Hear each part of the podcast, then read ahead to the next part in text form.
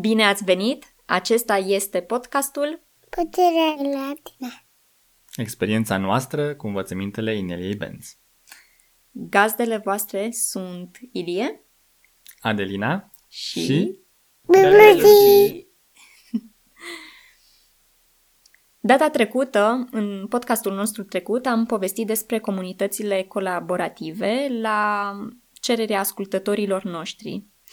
Iar astăzi ne-am hotărât să mergem puțin mai în profunzime cu aceste comunități și vrem să vorbim mai exact despre comunitățile, diferența între comunitățile fizice și cele virtuale. Da, și modul în care credem că este cel mai ușor de a avea această discuție este să facem o comparație între caracteristicile celor două tipuri de comunități. Și o să încep eu cu cele fizice și cred că cel mai ușor de văzut și de apreciat este faptul că în aceste comunități putem avea contact fizic. Ne putem îmbrățișa, ne putem atinge Uh-huh. și acest lucru este important, nu? Da, așa este. Pe când uh, în comunitățile virtuale fiecare se uită într-o direcție și, bineînțeles, contactul fizic lipsește, îmbrățișări sau uh, ținut de mână. Nu se poate pune problema de așa ceva. Da, și acum îmi dau seama că și contactul vizual, cum spuneai, este o componentă a comunității fizice când te poți uita efectiv în ochii persoanei cu care vorbești decât să te uiți în uh, camera de filmat sau într-o direcție aleatoare. Da. Ce altceva mai putem face în comunitățile fizice? Oh, e foarte important. În comunitățile fizice putem face fel și fel de proiecte împreună, nu? Mm? Suntem în același spațiu și putem face lucruri împreună. Putem construi, nu știu, un cadru, de exemplu, chiar. Mhm. Sau putem planta pomi sau face o grădină frumoasă, planta floricele. Foarte multe lucruri se pot face împreună fizic. Pe când în spațiul online și acolo poți face lucruri, însă nu este același, nu e, nu e la fel. Da, acolo sunt um, altfel de proiecte în care colaborezi și care au mai degrabă tangențe cu spațiul digital și anume să colaborezi la documente, să colaborezi la, poate la scrierea unei cărți, la crearea unei prezentări, la managementul unui proiect online, uh, practic lucruri care le faci de la distanță și, pre, și pe calculator. Mm. Aici mie mi-a venit, uh, mi-am adus aminte de, de fapt de un exemplu care e puțin diferit. Pe Wokuminau există un uh, proiect în care oamenii se întâlnesc pe Zoom și se plimbă împreună. Mhm. Și bine, deși fiecare e în țara lui, pe continentul lui, cu toate acestea împărtășesc ce văd fiecare în, Spațiul lor. în spațiul lor, exact. Da, asta este un uh, bun exemplu de a lua o limitare și a transforma-o într-un avantaj. Mm. și a te folosi de posibilitățile pe care ți le dă tehnologia să te conectezi cu prietenii tăi la distanță pentru a împărtăși plăcerea ta de a te plimba și pentru a avea poate discuții foarte profunde în acest timp. Exact. Acum îmi dau seama, vorbind acum cu tine, îmi dau seama că dacă ești suficient de creativ, de fapt poți crea niște experiențe chiar foarte faine. Pe care, la care te-ai gândit că le-ai putea face doar dacă ar, fi- ai fi împreună în același loc. Da, și este posibil să continuăm să inovăm în această direcție și să ajungem să ne punem poate telefonul sau camera de filmat lângă noi în timp ce săpăm un șanț sau plantăm o floricică și să plantăm împreună floricele în grădini diferite, în țări diferite, poate.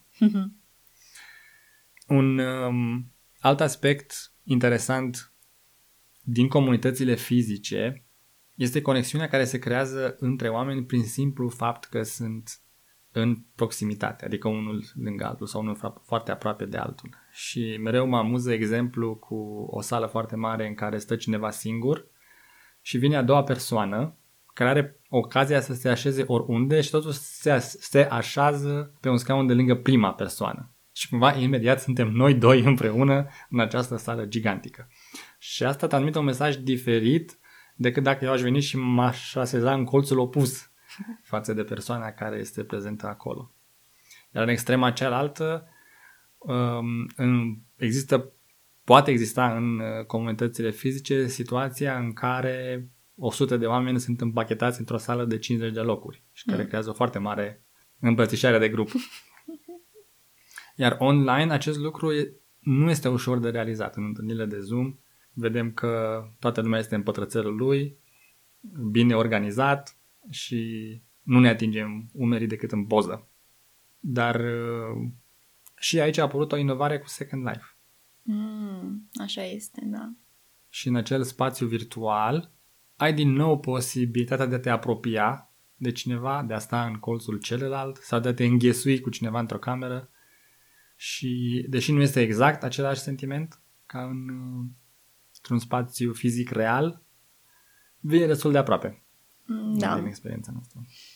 Da, am putea spune că lupii singuratici sunt mm. oarecum favorizați, nu-i așa? Adică, da, în spațiul totuși, virtual. în spațiul virtual încă simți că ai spațiul tău, ca să zic așa. Da, și este mai ușor să ieși din carapace și să interacționezi cu alți oameni.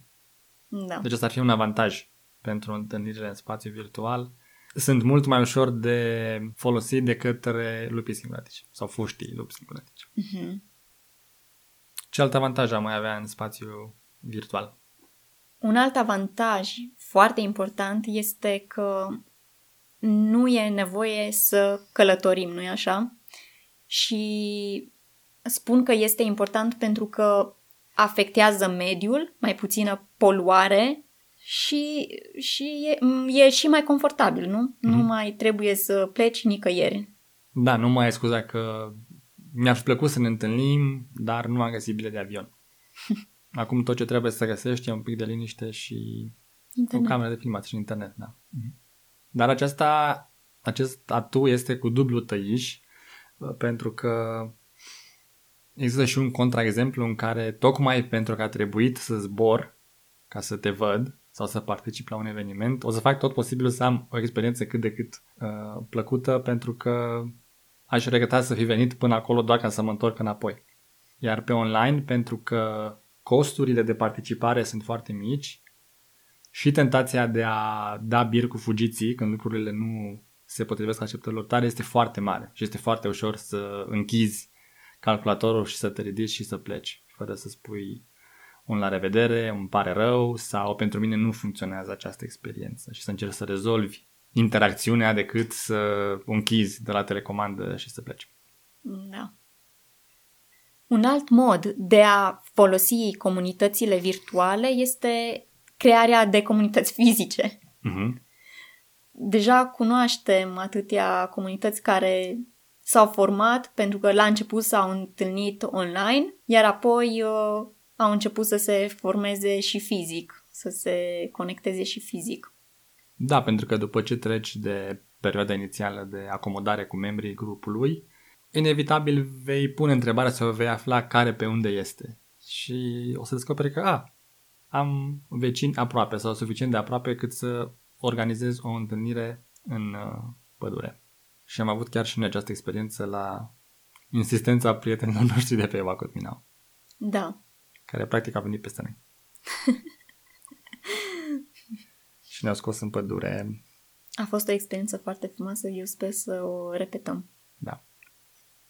Un alt punct de atins la comunitățile virtuale este că deși nu satisfac nevoia de atingere, de îmbrățișări, de apropiere fizică, sunt totuși foarte puternice pentru apropierea la nivel intelectual și uneori sufletesc. Și ce vreau să spun aici este că nu este greu să ai conversații foarte profunde și foarte complexe cu prietenii tăi de peste hotare. Sau nici nu neapărat de peste hotare, cineva cu care ți este greu să te întâlnești din diferite motive. Și la fel, este foarte ușor să lucrezi mistic cu oameni, coordonându-te online și să face o meditație împreună, să vă sincronizați la anumite proiecte împreună folosindu-vă de instrumentele online, fără să fie nevoie să vă întâlniți fizic. Și uneori cred că această oportunitate nu este tot timpul văzută și apreciată.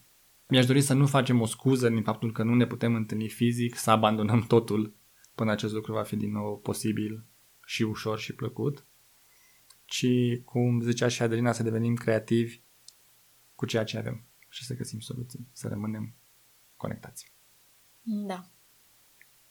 Punctul următor pe care am vrea să-l atingem legat de comunități și care se aplică atât celor fizice cât și virtuale este decentralizarea.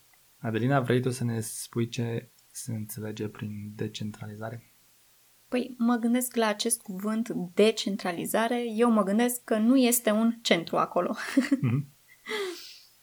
și dacă mă gândesc la o comunitate, mă gândesc la faptul că această comunitate nu este coordonată de o singură persoană sau de un grup de persoane care se află în același loc. Da. Și acum, din nou, mă duc cu gândul la Walk With Me Now, nu? Unde această comunitate este decentralizată pentru că liderii sunt peste tot în lumea asta, nu? Mm. Care zice tu că este un avantaj? În primul rând, mă gândesc la faptul că acest, uh, această, acest tip de comunitate nu poate fi distrusă. Nu poate fi distrus. Mm. Pentru că nu există un lider pe care tu să-l capturezi sau să-l influențezi și pe urmă să se ajungă la distrugerea comunității. Mm-hmm. Totodată, acest model forțează oamenii să fie suverani și să nu pună toate așteptările lor într-un conducător sau un guru. Da, și uneori când auzim acest lucru avem tendința să credem că nu există niciun fel de lider într-un grup decentralizat. Dar, de fapt, oricine poate păși în funcția de lider și își poate organiza proiectele în acel grup. Diferența este că rolul este foarte flexibil și nu este ocupat tot timpul de aceeași persoană. Fiecare membru este liber să spună, hei, organizez acest proiect, cine vrea să mi se alăture și să devină liderul acelui proiect în cadrul comunității decentralizate. Deci, când spunem că nu există un lider central, aceasta deschide ușa spre a exista o multitudine de lideri în comunitățile decentralizate. Trebuie doar să se pună această întrebare, cu ce pot eu contribui în această comunitate? Da.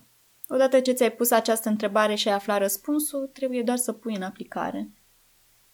Desigur, decentralizarea aduce cu sine complexitate, pentru că ai o structură distribuită și comunicarea nu este tot timpul la fel de simplă și um, rapidă ca într-o structură centralizată, unde există un singur punct din care se ia informația, dar cu acest lucru câștigi foarte multă rezistență în fața adversităților. Așa este. Când, acum când te ascult pe tine, mă duc, m-am dus cu gândul la bani. Și îmi dau seama cât de ușor este atunci când ai banii într-o bancă, într-un cont, aceeași monedă. Este foarte ușor de, de gestionat. Însă când pu- îți pui banii în mai multe bănci, mai multe conturi, în mai multe monezi, este mult mai complex, nu mai este atât de ușor de gestionat, însă câștigi flexibilitate. Da, nu mai este la fel de simplu ca o singură bancă să-ți închidă accesul și să te vezi pus în o situație foarte grea. Exact. Și poți să mergi chiar și mai departe și să-ți pui banii în mai multe vehicule financiare, cum se numesc, și anume poți să investești în criptomonezi, poți să investești în proprietăți, în acțiuni. Deci nu numai să diversifici între bănci, ci și între diferite moduri de a stoca valoare. Mm poate într-un podcast viitor să atingem un subiect financiar. Am vrea să încheiem episodul de astăzi cu un exemplu de comunitate fizică cu care noi am interacționat anul trecut și de unde am învățat foarte multe. Se numește Colina Nouă de la Cluj. O, da. în momentul în care am descoperit această comunitate, am simțit foarte multă emoție, inclusiv lacrimi de bucurie, de inspirație, mai ales că puneau accentul pe familie și copii, iar noi suntem acum în uh, această etapă a vieții, nu? Am format o familie și, bineînțeles, ne-a inspirat foarte mult să vedem că există o comunitate care pune accent pe creșterea copiilor și se orientează în jurul familiei. Iar ceea ce am experimentat a fost o lună de miere, ca să zic așa. Totul părea roz, frumos, eram entuziasmați, emoționați, foarte, foarte inspirați de această comunitate până când am început să investigăm mai în adâncime și am început să ne dăm seama de anumite lucruri. Și acum, după ce am creat acest mister, haideți să vedem ce ne-a plăcut foarte mult la această comunitate prima dată. Ce ne-a plăcut foarte mult? Păi, în primul rând, așa cum am spus uh, și în podcastul trecut, că este necesară o viziune foarte clară la crearea unei comunități, Colina Nouă, de departe, avea o viziune extrem de clară. Și asta ne-a atras foarte, foarte mult, o viziune prezentată foarte clar, cu multă pasiune. Ne-a inspirat, într-un cuvânt ne-a inspirat. Eu am fost chiar invidios să văd cât de mult efort au putut depune acești oameni în a scrie, rescrie și a rafina modul în care este prezentată viziunea lor. Și am luat-o ca un uh, exemplu și ca o provocare personală că uite așa se face o treabă bine făcută atunci când vrei să prezinți viziunea unui proiect. Și așa cum noi ne-am simțit foarte inspirați când am auzit pe acești oameni vorbind și făcând prezentarea, așa ne dorim ca la rândul nostru și cei, la rândul lor și cei care citesc poate sau văd poate o viziune creată de noi să simtă la fel, să simtă inspirație. Era foarte infuzată cu energia inspirației viziunea lor. Exact. Am învățat de acolo foarte mult da. și să sperăm că știm ce avem de făcut pe viitor. Mm-hmm. Un alt lucru care mi-a atras atenția și care m-a făcut să zic, o, da, îmi place foarte mult, mă regăsesc, a fost regulamentul foarte strict pentru a menține această viziune de care vorbeam înainte. Și când zic uh, un regulament, aici vorbesc de zeci de pagini, mm-hmm. deci un regulament dus până la cele mai mici detalii amănunte posibile. Și nou acest lucru ne-a plăcut foarte mult dar în același timp vrem să recunoaștem faptul că nu este pentru toată lumea. Și eu, sau mai bine zis, noi am luat ca și exemplu acest lucru pentru viitoarele comunități din care vom face parte sau pe care le vom iniția, pentru că am văzut ce efect are acest regulament asupra oamenilor care îl citesc. Și efectul este foarte polarizat. Sunt oameni care zic în niciun caz nu voi putea trăi aici cu uh, oamenii aceștia atât de stricți sau atât de severi sau cu aceste limitări inadmisibile într-o lume democratică. Dar acest lucru deschide ușa către cei care citesc regulamentul și zic, ah, sunt în sfârșit acasă. În sfârșit, valorile mele sunt protejate de un cadru legal. În sfârșit, mă pot relaxa în cine și ceea ce sunt, fără să stau îngrijorat că o să-mi stresez vecinii sau că anul următor se schimbă primarul și tot ce am vrut să construiesc se duce pe apa sâmbetei. Și mie îmi place această idee de a fi foarte clar, cum spuneai și tu, Adelina, de a avea o viziune foarte clară și de a ști pentru cine și pentru ce este această comunitate. Și acest regulament funcționa foarte bine ca filtru, să-i respingi pe cei care nu au ce să caute acolo, și ca pavăză a valorilor personale pentru cei care se simt acolo că în sfârșit mi-am găsit tribul, în sfârșit sunt acasă. Exact, pentru că aceste reguli foarte stricte, foarte clare, pentru mine se simțeau ok. Rezonez cu ele, acum eu pot să-mi văd de proiectele mele. Mm-hmm. Deci, evident, nouă ne plac regulile, dacă oh, nu este da. clar. Structura foarte clară, da? da. Bun. Am mai învățat ceva, da? Da. Hai să mergem mai departe la un alt punct foarte important și ca, pe care l-am apreciat, și anume o viziune holistică orientată spre familie, comunitate, sustenabilitate, natură. Mm-hmm. A fost interesant de observat acolo cât de mult accent s-a pus pe menținerea spațiilor verzi și planificarea până și a gardurilor dintre proprietăți să fie din uh, plante, din tufișuri. Și faptul că au achiziționat destul de mult teren în jurul acestei proprietăți, în, j- în jurul acestei comunități, le-a garantat faptul că nu va veni cineva să construiască blocuri sau parcuri industriale sau construcții care nu ar fi aliniate cu ideea lor de a fi conectați cu natura. Exact. Un uh, alt aspect important din punctul nostru de vedere a fost integrarea cu satele învecinate. Și aici nu am uh, investigat acest lucru, însă din uh, conversațiile cu membrii comunității așa a reieșit. Da, a fost foarte frumos să vedem că s-au gândit la acest lucru, că au făcut un studiu de impact cultural și economic și că nu au tratat vecinii, satele vecine, ca noi versus ei. Nu o să ne fie bine aici în Colina Nouă și nu ne interesează ce impact posibil negativ avem. Și din contră, aveau multe puncte de integrare și de colaborare cu vecinii. Da. Lucru de apreciat. Da.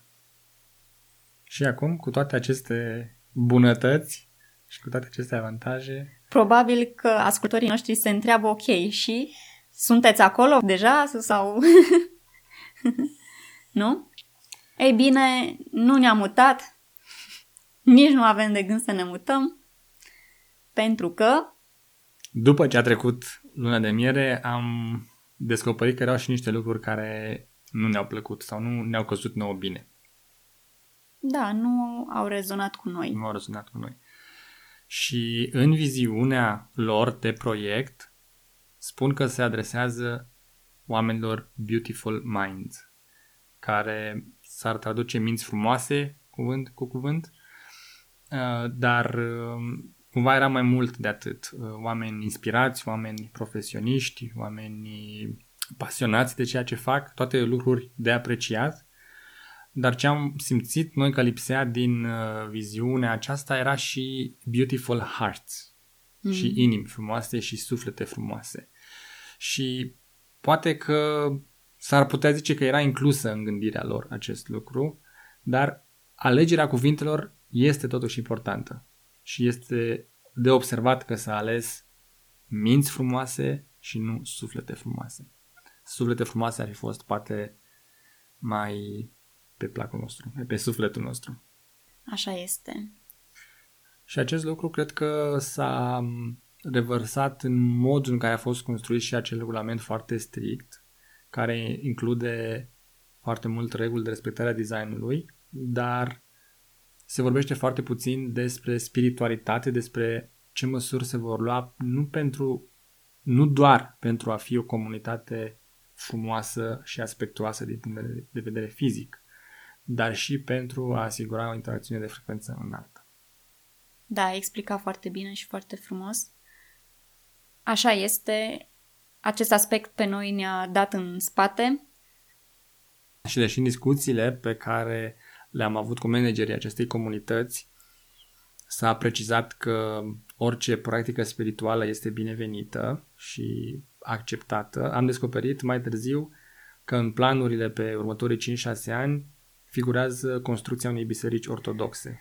Și în principiu nu este o problemă cu acest lucru, doar că din punctul nostru de vedere indică faptul că nu este comunitatea în care ne-am dorit neapărat să fim. Pentru noi ar fi rezonat mai mult planurile de a construi un centru de meditație. Da.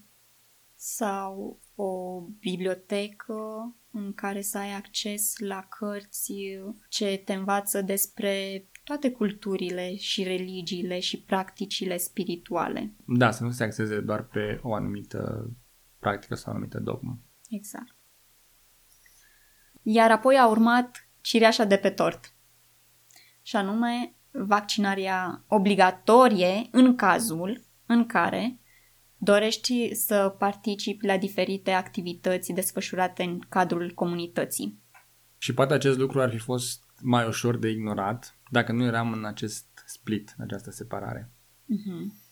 Pentru că, deși acum poate te-ai fi descurcat în această comunitate, cumva, cumva, dacă ne gândim în viitor, în următorii 10-20 de ani, îți pui întrebarea, oare este acest loc locul în care îmi doresc să fiu?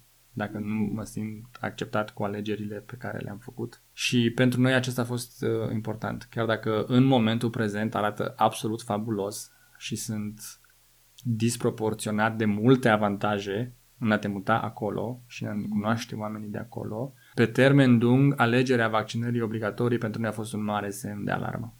Da. Și un mare nu. Mm-hmm. Da, așa este. Iată importanța de a gândi pe termen lung și nu doar acum, la ce se poate face acum. Cu acestea vom încheia acest episod. Vă reamintim că pe site-ul ineliero.ineliabenz.com sunt sute de articole traduse de voluntari despre autoîmputernicire. Pentru cei care caută o comunitate online, vă putem spune că pe Wacud Minau sunt foarte mulți români, chiar dacă comunitatea este în limba engleză, deci veți fi bineveniți acolo. Așteptăm întrebările voastre, așteptăm sugestii de teme pe care să le discutăm în aceste podcasturi, pe care ni le puteți trimite la adresa de e-mail adelinaarondineliabenz.com Noi vă mulțumim pentru atenție și până data viitoare, amintește-ți, puterea este la tine.